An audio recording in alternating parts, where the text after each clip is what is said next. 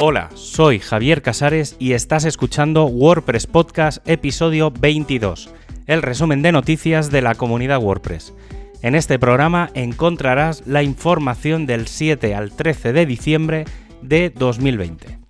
A principios de 2020 se anunció el inicio del programa experimental para el Full Site Editing, pero que se ha tenido que retrasar hasta Gutenberg 9.6, que saldrá en unas pocas semanas, probablemente alrededor del 23 de diciembre. Esta nueva versión se va a centrar en añadir un contexto adicional para probar el nuevo sistema de edición de templates y así poder potenciar las pruebas mediante el plugin de Gutenberg a todos aquellos que lo utilizan.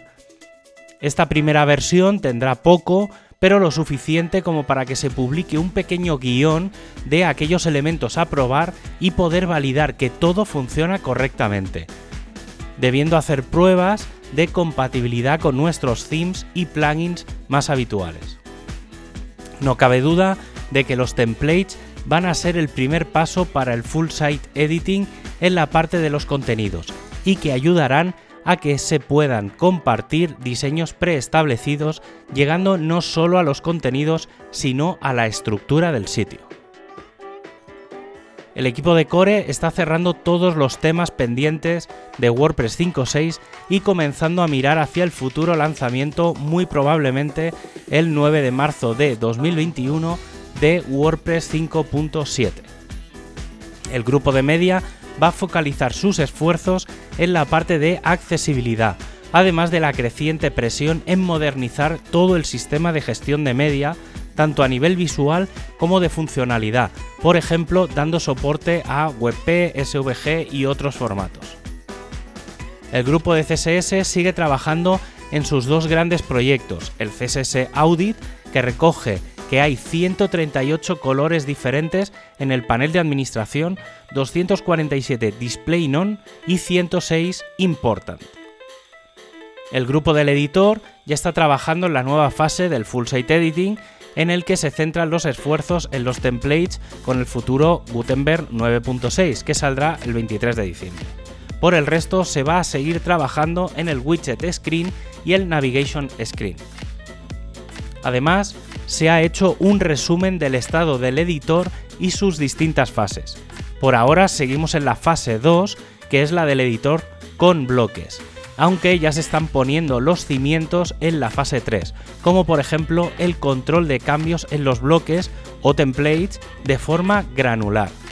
En la parte de los block themes ya tenemos un bloque como el de imagen destacada, título del sitio y del contenido, autor, fecha y muchos más, con el objetivo de tener el theme 2021 100% disponible con bloques.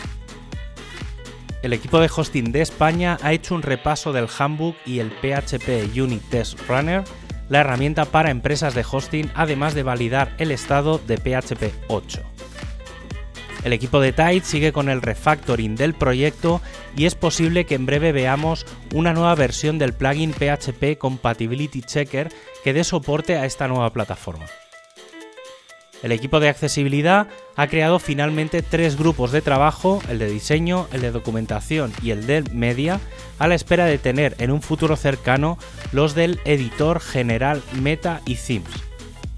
Como repaso de WordPress 5.6 se recuerdan algunos hitos como los subtítulos en los vídeos, que el 2021 sea AAA y el Feature Plugin del Accessibility Statement.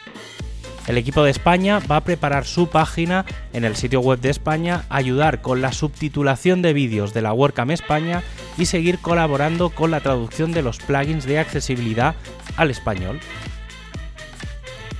El equipo de documentación sigue con la migración de contenidos del Codex al Code Reference, pasando de un 43 al 56% de los contenidos migrados.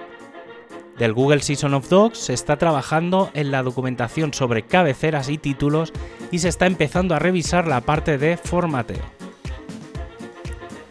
El próximo día 15 de diciembre el equipo de training va a lanzar de forma oficial el Learn WordPress, la plataforma de formación gratuita de WordPress.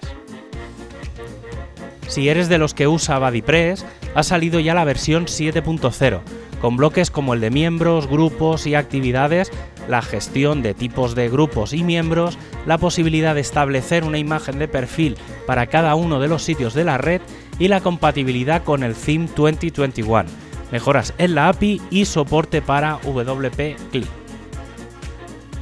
Y recuerda que el próximo jueves 17 de diciembre a las 5 de la tarde, hora de España peninsular, tendremos el State of the World con Matt Mullenberg, donde se presentará el estado de WordPress, su futuro y se dará respuesta a las consultas que han sido enviadas.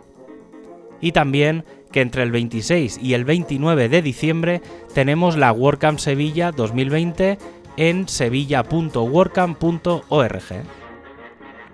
Y como despedida puedes escuchar este podcast en wppodcast.es con la transcripción y enlaces a las noticias para más información o suscribirte desde Spotify, Apple Podcast o Google Podcast. Un abrazo y hasta el próximo programa.